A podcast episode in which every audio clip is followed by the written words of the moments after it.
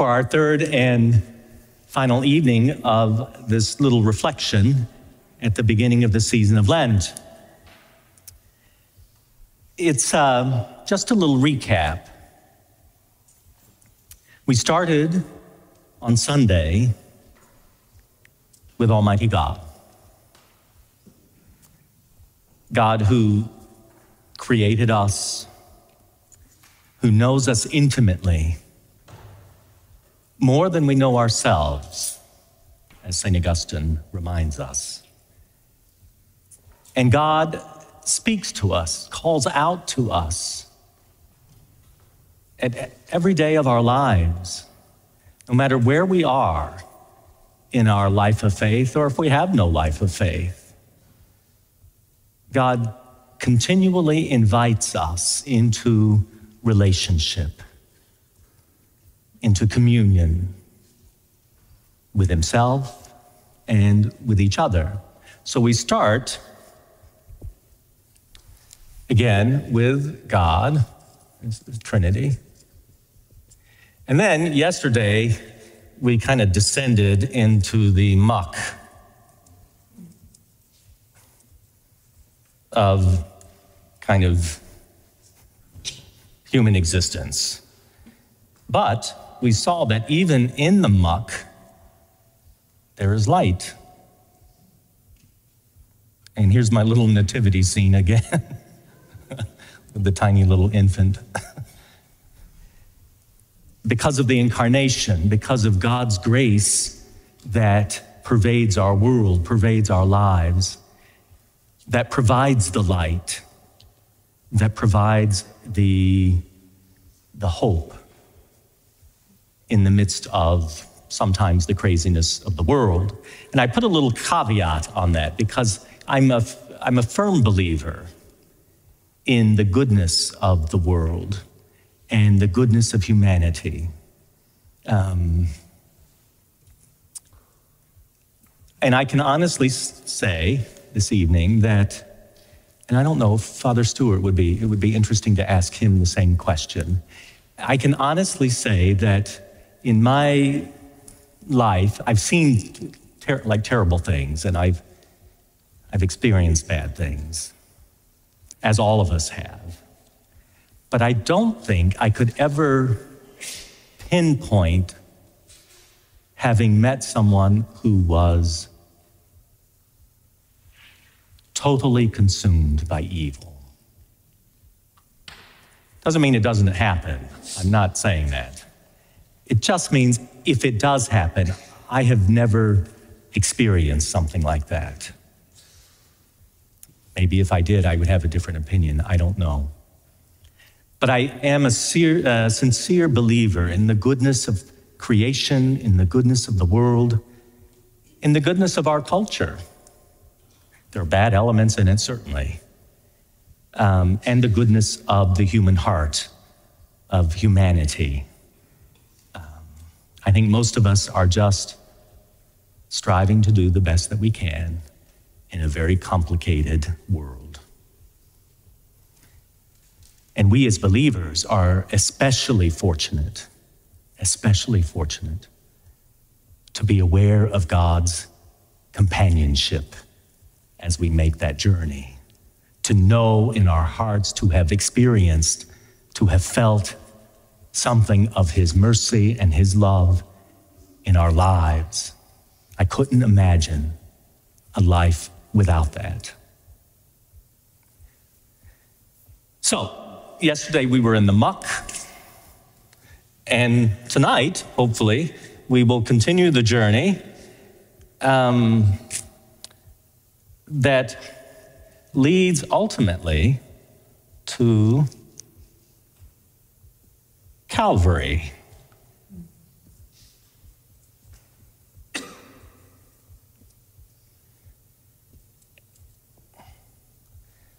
Before we continue back in our return to Almighty God.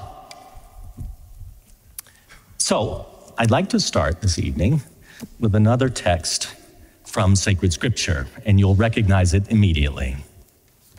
This is taken from 1 Corinthians. I shall show you a still more excellent way. If I speak in human and angelic tongues, but do not have love, I am a resounding gong or a clashing cymbal. And if I have the gift of prophecy and comprehend all mysteries and all knowledge, if I have all faith so as to move mountains, but do not have love, I am nothing. If I give away everything that I own, and if I hand my body over so that I may boast, but do not have love, I gain nothing. For love is patient, it is kind, it is not jealous, it is not pompous, it is not inflated. It is not rude, it does not seek its own interests. It is not quick tempered, it does not brood over injury. It does not rejoice over wrongdoing, but rejoices in the truth. It bears all things, believes all things, hopes all things, endures all things. And love never fails. If there are prophecies, they will be brought to nothing. If tongues, they will cease. If knowledge, it will be brought to nothing. For we know partially, and we prophesy partially. But when the perfect comes, the partial will pass away. When I was a child, I used to talk like a child, think as a child, reason as a child. And when I became an adult, I put aside childish things. At present, we see indistinctly, as in a mirror. But at that point, face to face. At present, I know partially. But at that point, I shall know fully as I am fully known. So faith, hope, love remain. These three. And the greatest of these is love.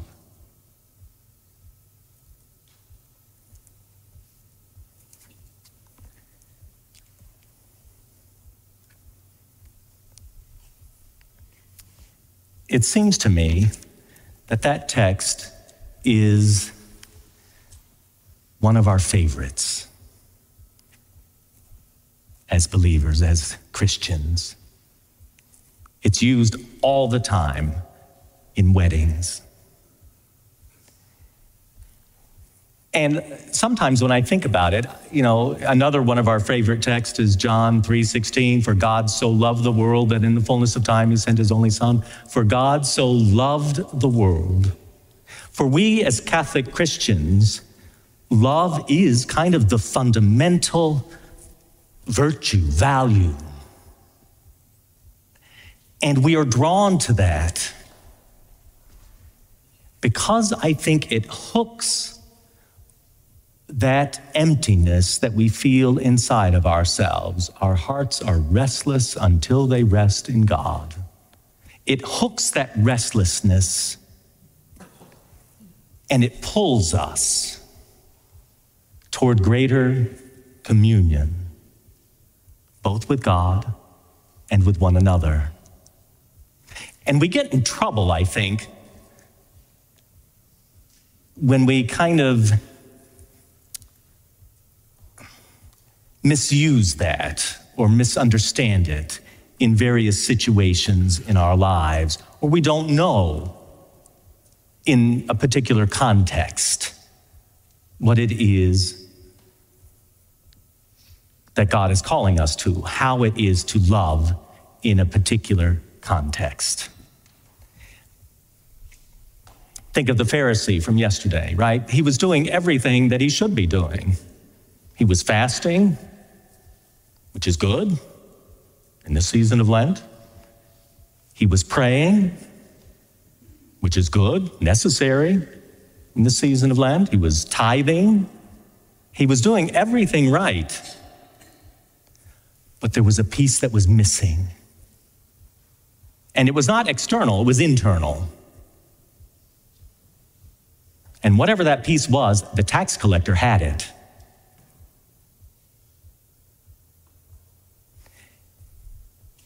And for us as Christians, when we look at this, this um, our spiritual lives, our lives of faith, the journey of faith, I think we ask ourselves every so often, especially with the change of liturgical seasons, we ask ourselves, what can I do? What do I need to do to strengthen my faith life, to be a better person, to grow in my relationship with God, my relationship with others in my life? And Lent is penitential. It's designed to be a time when we kind of look at ourselves a little bit more critically. This passage from Corinthians, one of the things that strikes me about it, we love it and it's beautiful, it's poetic, it's comprehensive, it speaks to those two fundamental commandments that God has given us to love God with all our heart all our soul, all our strength. First, and to love our neighbor as ourselves. That's the fulfillment of the law and the teachings of the prophets. That's kind of the heart of Jesus' teaching. One of the things I think Corinthians, or St. Paul in Corinthians, reminds us, or kind of pushes us on, he says if we do all these things, but we don't have love, we're accomplishing nothing. There's a sense in that that if you have two people who are doing the same action, whose external work is the same, and one of them is doing it from a place of love, and the other is not, then the impact of that is going to be totally different. The meaning of that act is going to be totally different. Because the one is done with love. And it's hard for us, I think, at times to get our mind about that. What does that mean? What does that look like in the midst of our lives? Because we work hard, we work alongside many people who are not believers, and sometimes they seem to excel. We live in neighborhoods where we are surrounded by people who are not necessarily believers or who once were believers people in our families. But this text kind of challenges us. It challenges us to be a little bit more intentional and a little bit more comprehensive in our application of that commandment to love. So that it's not limited, it's not in a box, that we love only those who love us back. For even the pagans do that. that our love is constantly expanding, it's growing, both in depth and in quality, for lack of a better word. Mother Teresa, early on in her second career, so she joined the Sisters of Loreto in Albania, she was sent to India as a missionary. She taught in a very wealthy school, as we mentioned, and she had that experience, this kind of uh, conversion experience, on the train while riding up to the city of Darjeeling, I think, in 1946, I believe, or 47. I think it was December of 1946. And she had this experience, and it was so strong, it was so powerful that she kind of, in a way, abandoned her vocation. She left her religious community, and in the 1940s, that was a big deal. And she embarked upon an entirely new ministry. Now, she had permission. And she eventually would establish another religious community, the Sisters of Charity, I believe, that have since become a huge success within our church. But she started out very uh, in very humble circumstances. I believe there were only three of them that started out, and they rented a room above a shop that was owned by a Hindu merchant. And he was very gracious to allow her to start this new adventure, this new endeavor, using his top floor. And they had nothing. They had nothing. And they started out by going out into the streets, and one of them was tasked with begging for food to feed themselves every day. And the other two were tasked with finding people, which was not hard, finding people who were abandoned on the street. And Mother Teresa told the story that early on, so they were they had just begun this new endeavor, and she it was her job that day to find someone. And she had a wheelbarrow with her, and she went out into the streets. And it wasn't long before she found a, a woman who had been left on the side of the road, and she was covered in sores. She was sick. She was hungry. And Mother Teresa gathered her up, put her into the wheelbarrow to bring her back to this room that she and the other sisters were renting. And her purpose was very, very simple. It was simply to be with her and to bring what comfort she could. And that was it, to sit with her. And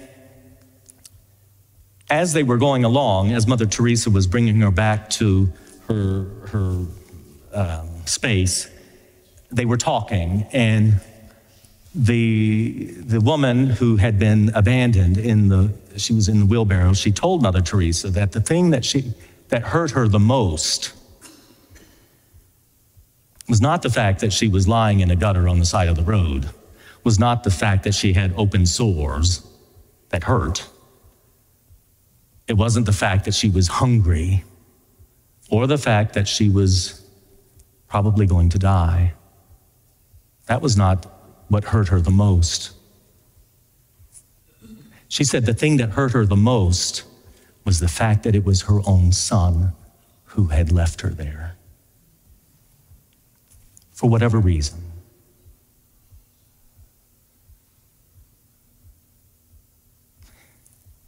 And Mother Teresa said that the greatest form of poverty in the world is not a lack of food, a lack of shelter, a lack of education, a lack of clothing. She said that the greatest form of poverty in our world today is a lack of love.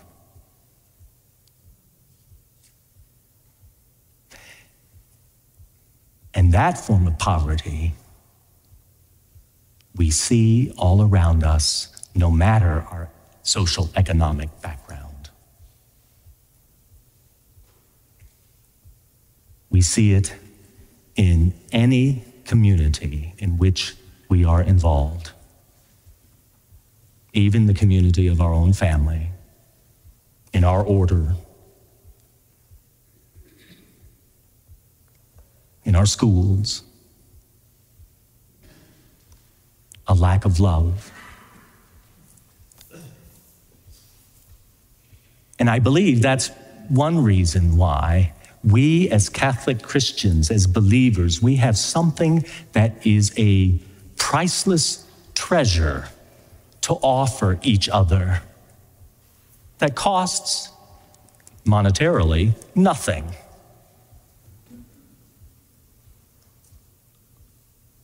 A priceless treasure we have to offer to our spouses, our children, our schools, our parish, our world, every day, is to offer our love for people. And it seems so simple to say it, and yet we all know, of course, that it's complicated and it gets complicated frequently. Um, there was a theologian um, around the time of the Vatican Council, just a little bit prior to the Vatican Council, um, a Dutchman, Van Balthasar, a priest, and he made the observation one time that in our society, meaning um, the developed world, that in our society, God does not receive the love from the world that God deserves. And we do not receive the love from the world that we need. And it's at that intersection that the church exists. It's at that crossroads where the church's mission and purpose is most fully at work. The love of God and the love of our neighbor. And our love for God through our prayer, our personal prayer, our public prayer, through our worship, through our tithing, whenever it is, and our outreach to those in need, to those around us. And I think back to the example of Dorothy Day that I mentioned two days ago, where she was so impressed with how this Italian American community in New York City cared for each other that it led her to start thinking about hmm, the Catholic faith. There's something here that she saw that she didn't see elsewhere, that she didn't find elsewhere, either in her many relationships, in her previous career, in the socialist community or the communist community, in government policies, in government programs. But she saw it in this community, in this neighborhood, in New York City, where, incidentally, the church was central. One of the things I, I sometimes think about, and I, I don't know how much there is to this, so discard it if it doesn't fit. This is just me. Um, sometimes I think, you know, we've seen this kind of increase in hostility or antagonism in our society in the last, I don't know, what, yeah, 10 years, something like that, that has, has kind of grown. And I think of the, the abuse that the flight attendants on airplanes had to endure for a period there. It seemed it was like every time you looked in the newspaper or on the news, again, I'm dating myself, right, with my, my whiteboard and a newspaper I sometimes ask my students if they know what a newspaper is, and they're looking like. Hmm. but for a while there, we would see this almost daily and crazy, crazy behavior. And I'm sure that many of us in our own lives have felt that over the last 10 years or so, where we go to the checkout counter and the, we encounter some kind of like I don't know, it's rude or it's, it's angry or it's intolerant of any kind of mistake or, I mean, it's just where it's almost as if the entire culture has been kind of on edge. And maybe that's what it is, I don't know. But I think about that parallel to this declining church attendance that has been going on for the last couple of decades in our society. And I wonder if there's a connection between these two realities in our society as American culture becomes much more secular and we see this rise in a kind of lack of civility at best, a lack of civility. I don't know. I don't know. The, but in the midst of all of that, I think Paul's letter to the Corinthians gains greater import and a greater urgency for us as a believing community and for our world to somehow reignite a spirit of graciousness, a spirit of compassion, a spirit of understanding that stems from a place of love, fundamental love for each other. Augustine, again, offers us two virtues that I think we, we see lacking in the Pharisee from yesterday. One, we've already mentioned humility. Right? He was so kind of uh, inflated with himself that he, he couldn't see. Humility, a sense that we are imperfect that we don't have all of the answers. And I'm not speaking just simply individually, but as a community, as a church, a sense of humility before each other and especially before God. That when we come before Him, really, the only thing we can say is have mercy.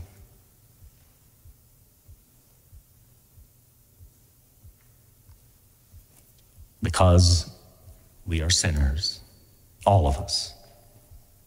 And yet, in that prayer, there is great power.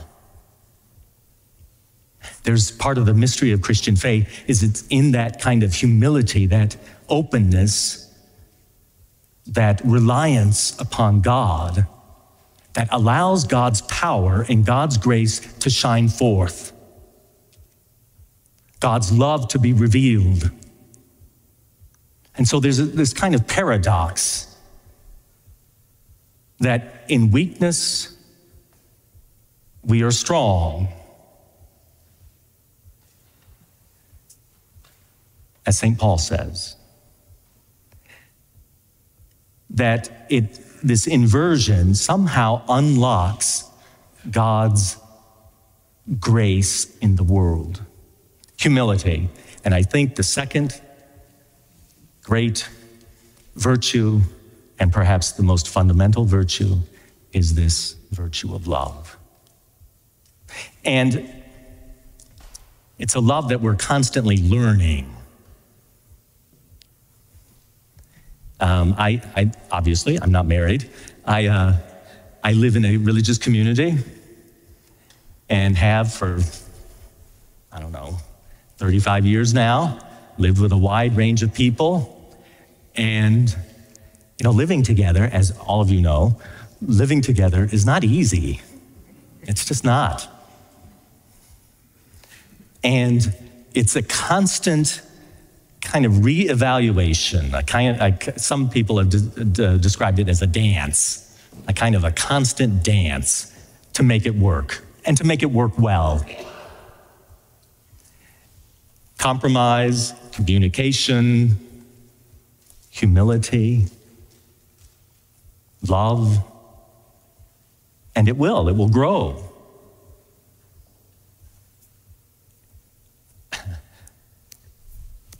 We have, uh, last year, we had one of our brothers, who shall remain nameless, who uh, he would butter his toast in the morning and he would, you know, he'd take the knife and he'd butter the toast, and then he would put the knife back into the butter and, and leave behind a trail of crumbs in the butter.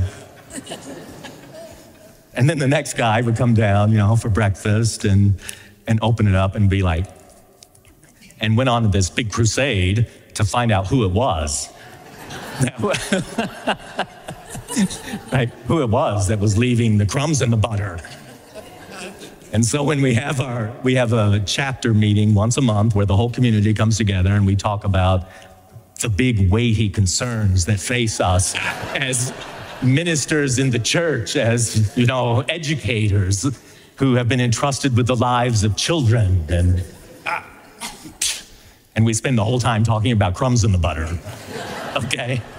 It's uh there's a there's a kind of rub there.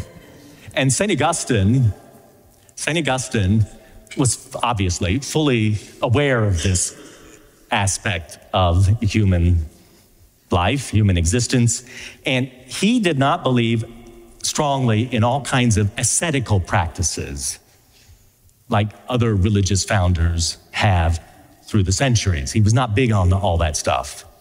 And you know, from the Middle Ages and before that, they, they went to some extreme on that hair shirts and, you know, kneeling forever and all that. He, he wasn't into that. Because he says he believed that living together was the asceticism.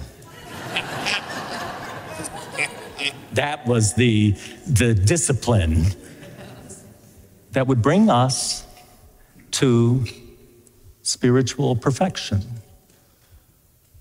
It teaches us how to be better Christians, better spouses, better parents, better teachers, better priests, better people. People who hopefully are more loving than perhaps I was five years ago, 10 years ago. Augustine also says, We know that we are making, that we are advancing in charity when we put the needs of others before our own. We know we are advancing in charity when we put the needs of others before our own. And that's a wonderful way, I think, especially in the season of Lent, to kind of do the examination of conscience to take this passage from Corinthians love is patient, love is kind, love does not judge, it is not jealous, right? And just go down the list. I tend to throw out the first one, love is patient, because it's that one I, yeah, but it, right. Am I kind? Am I more kind today than I was when I first entered the order? hopefully? Am I more forgiving than I used to be? Am I more compassionate than I used to be?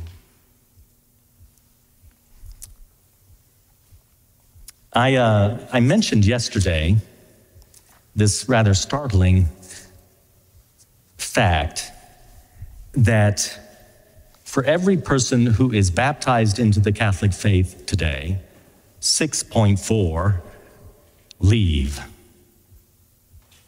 the church. Um, the numbers of people who have been disaffected by the church is growing. In fact, the fastest growing population in the religious landscape in the United States are people who are former Christians, people who have left the faith. That's the fastest growing. And we see that primarily, though not exclusively, with younger people. Like tonight. And there are all kinds of reasons for that. Some of it rests upon the shoulders of the church and the church's ministers. Some of it is the culture, some of it is the individual. But at some level, that is irrelevant. Not completely, but at some level. It presents a challenge for us moving forward as we continue in the faith that we love toward our ultimate destination, the destination for all of us, whether we believe or not. And the, there have been numerous studies and there have been numerous responses to it and all kinds of stuff about this kind of fundamental problem of evangelization in the United States today. And a number of years ago, one of our uh, priests, a former pastor of a huge parish up north, gave us this thing, and it's called Going, Going, Gone The Dynamics of Disaffiliation in Young Catholics. It was published by the Center for Applied Research in the Apostolate in 2017. And it's, it's a fascinating little book. Um, it's their, their study of the nones, the N O N E S, people who, when they're asked their religious affiliation, they go down to the bottom of the list and they check the box that says none. And this thing, this study, says that the nones, this group, and I'm sure we all know nones, maybe our children, many of our families, um, relatives, neighbors, and they, they kind of divided them into three groups as to what their disaffection has been with the church. First group are those who have been injured by the church divorce and remarriage being a part of that. And instead of trying to go through the process, they say, I've had enough. And they leave. People who have been abused by ministers of the church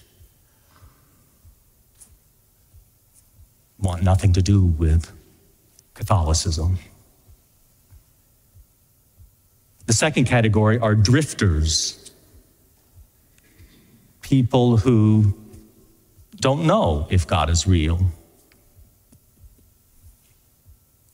They haven't had any kind of experience that they would point to that says, This has been God at work in my life.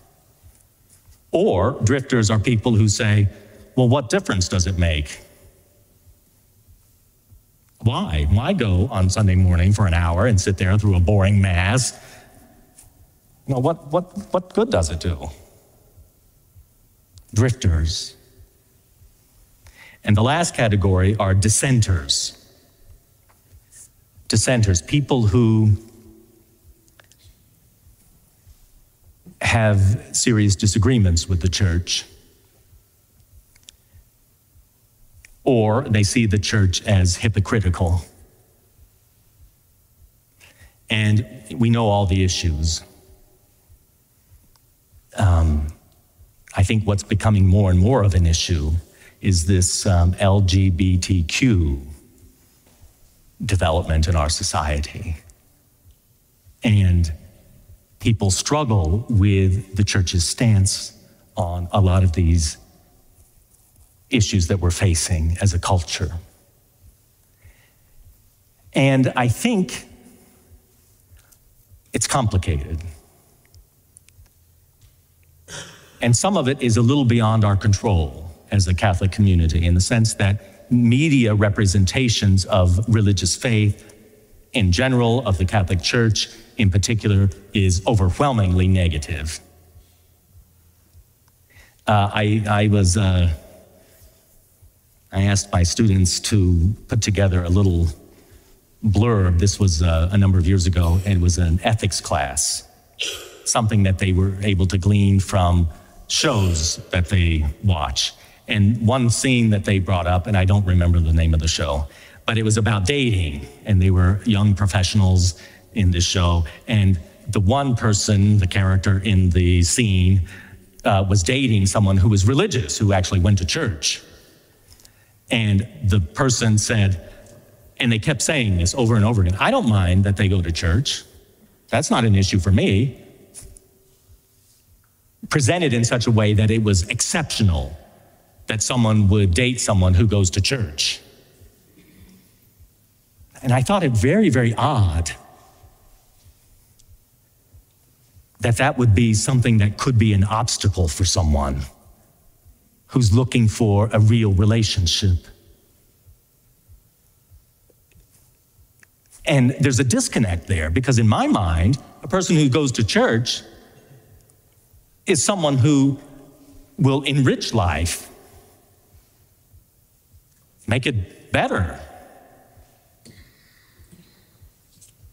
But there's an element in the culture that sees that as an aberration. That's not something you really want in your life. And of course, our young people are exposed to this over and over and over again in the media. And so that tiny little voice of faith from their parents, from the church, in the Catholic school, is just one little tiny voice that they hear, maybe, in this wider panorama. Um, sex outside of marriage.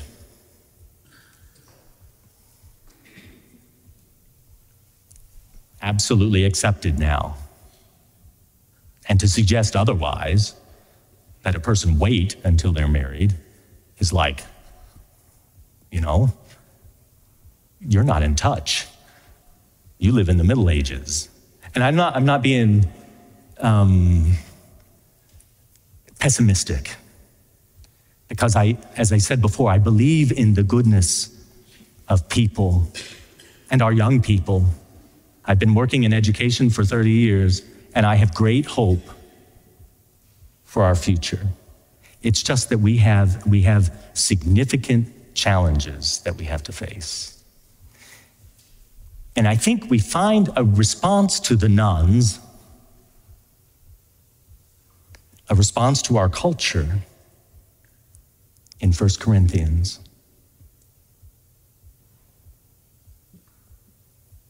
To love. And to love as Jesus Christ loved, which is a pure love, a perfect love, unconditional love, a love without end.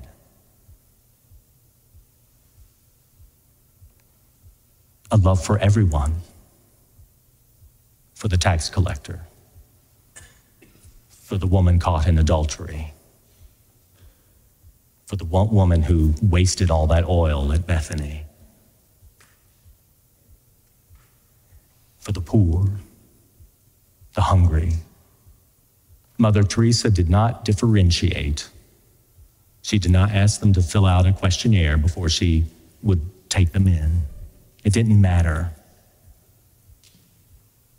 It didn't matter. Uh, she, by the way, she told the story one time that uh, she had a little bit of medical training in her early years as a sister, and she uh, she came across a person of, uh, um, that they had brought home, and the person had a gangrenous finger, and it was getting worse, and she had to cut it off remove it. And she did. Tough, tough nun. She took um, like uh, clippers. I know, I know, I'm sorry, it's a little. And she sat down, and the, uh, the other person was opposite her, and she had the antiseptic and the bandages and all that stuff. And she took it, and, and her first, she said the first um, to, to snip it off, the patient fainted one way and then she fainted the other way. And they both were like, boom. but uh, she, uh, but it, it was a love that was just, it was given freely. And it didn't matter if they could pay it back. It didn't matter if they believed what Mother Teresa believed. It was a love that was given freely. And I think this is where we are headed in this season of Lent. We're headed to Calvary. And it's a dark, as we know, it's a dark journey. And we see all of the muck of human existence that's played out in, that, in those stations of the cross in our readings in this season of Lent as we near Good Friday. We see betrayal, we see abandonment, we see cruelty, inhumanity, intolerance. Jesus Christ did nothing wrong, and yet he was rejected by his own people. And there's a, there's a, a Dominican bishop in France who has written about Calvary. And he says in there that at that moment of crucifixion on Good Friday, three o'clock in the afternoon, Jesus extends his arms to all of humanity. He says, I love you, and he dies.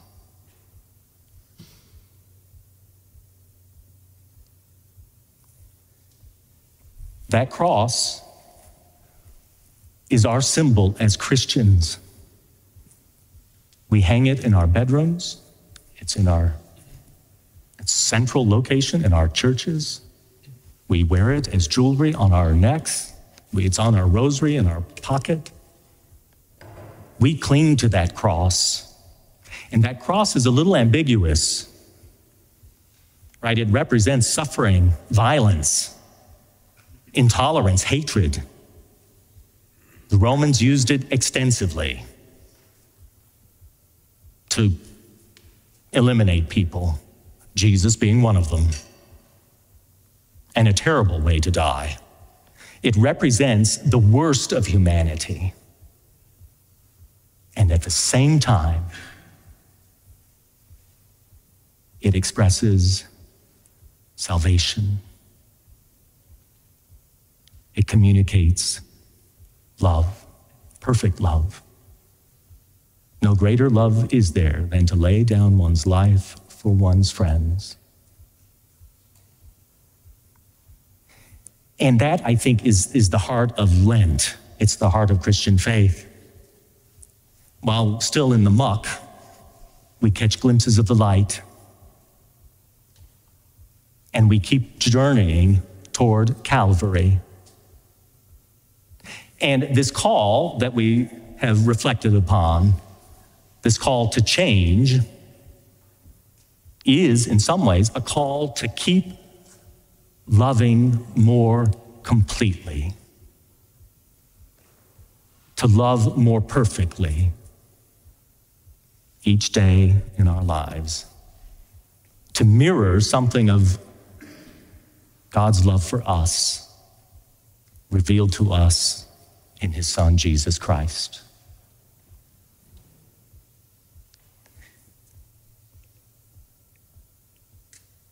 And I think the, the journey of faith is precisely that it's learning how to love in every situation in which we find ourselves. You know, a while ago, there were those. Uh, bracelets that became, or wristbands that became real popular. What would Jesus do? There was something to that. When we find ourselves in a new situation or in an old situation that we have not resolved. And of course, the answer is one of the answers, the fundamental answer is to love, to love more fully.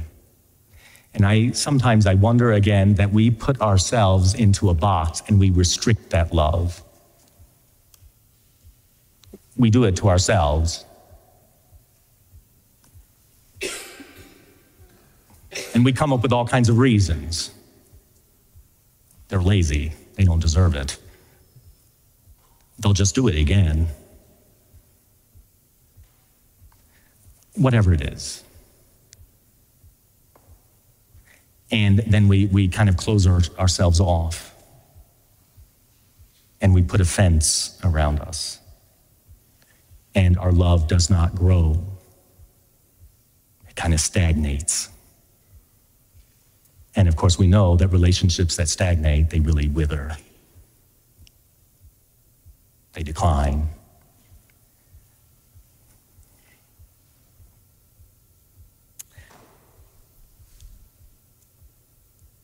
I think true spirituality is focused upon this reality of the incarnation. That the spiritual life is about conforming ourselves to the life of Christ.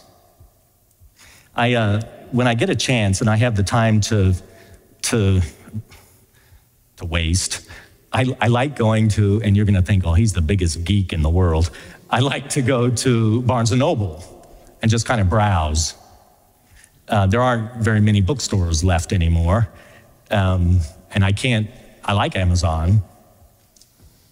I get my shoes from Amazon. Can you imagine? but uh, the, the, um, you can't, I can't, I can't browse on Amazon. So I like to go to Barnes and Noble, or there's one in Tulsa, in South Tulsa. I can't, I don't think, I can't think of the name of it. Just to look at what's out there. And this was maybe two years ago, three years ago. I, uh, they had, a, you know, they have the little display tables out in the front when you're buying this for sale, or it has a discount, 10% off or whatever. And I walked in and I was looking at one, and it was a book that caught my eye Five Ways to Be Spiritual. Oh. Right? There it is. This is going to be the answer to everything.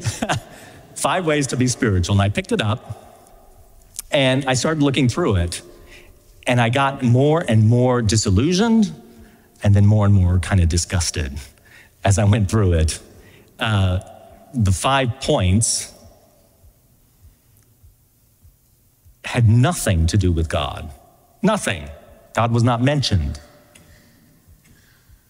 Faith in Jesus Christ? Nothing. Nothing. And the five points ultimately were all about making me happy. And the first one, I will never forget. The first of the points, here it is. You ready? Free of charge. The first one, to be spiritual. The first one is to treat yourself.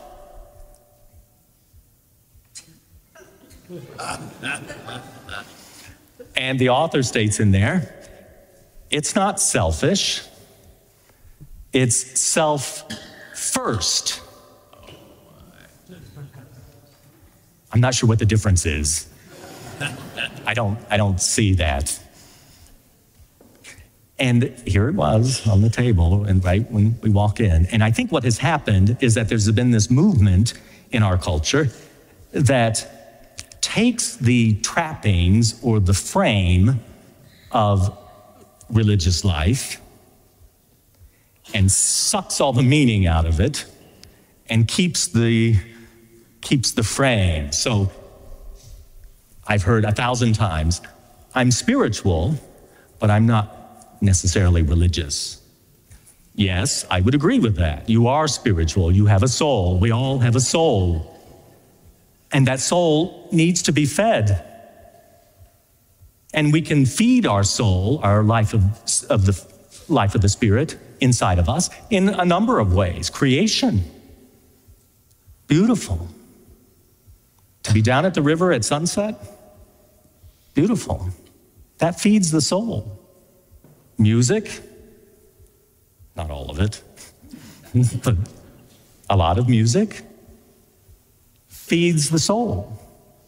Relationships, of course, of course. Healthy, positive relationships, of course. Negative relationships can destroy the soul. So, yes, we are all spiritual. We're designed that way. It's that piece of us that moves us toward God and toward communion. Our hearts are restless. But it's, a, it's an empty spirituality. It's a spirituality that will not satisfy.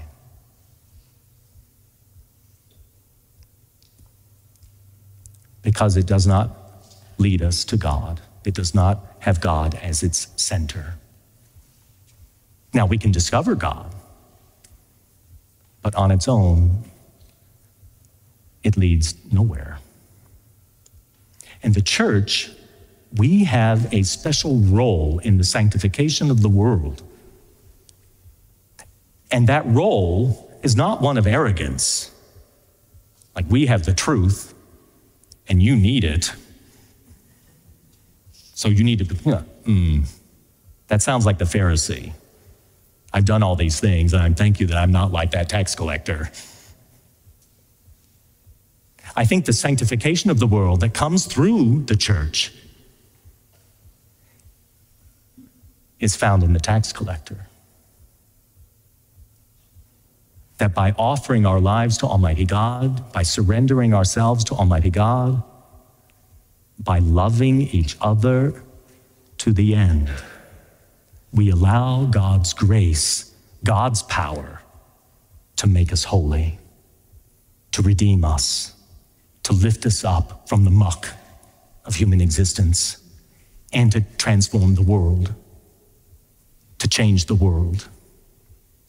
So it's, it's a kind of a paradox, again, in faith, that our humility and our love can become instruments in God's hands for the salvation of the world. and I firmly believe will draw the nones, N O N E S, back. They will know that we are Christians by our love for one another. And God is intimately attractive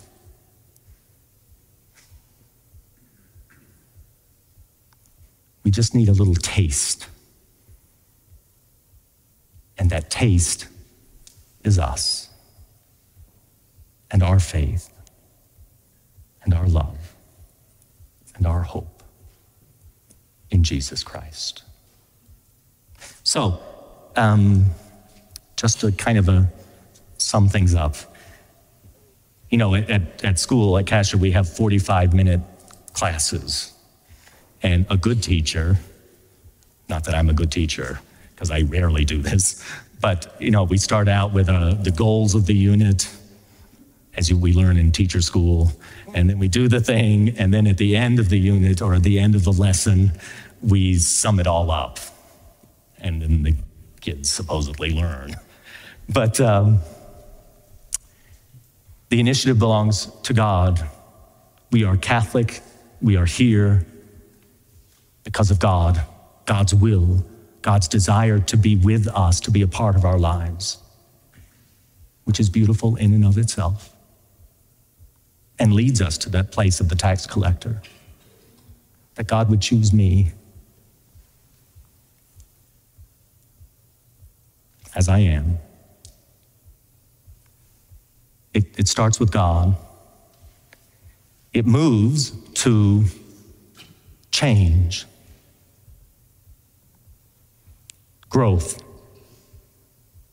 openness, listening, the courage to be different.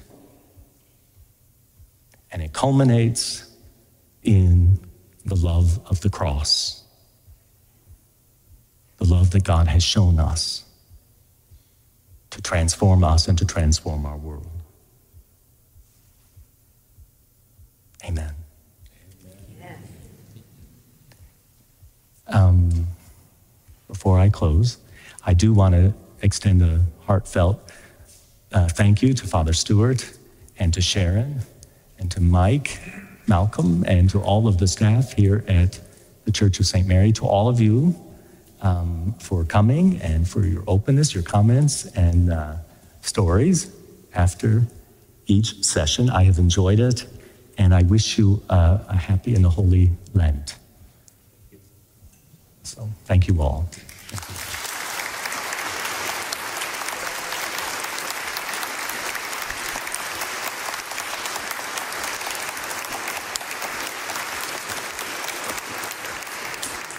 And I was asked earlier to, to share a blessing as we conclude the mission. The Lord be with you.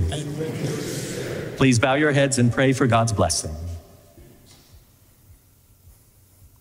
May God bless and keep you. May God's face shine on you. May God be kind to you and give you peace.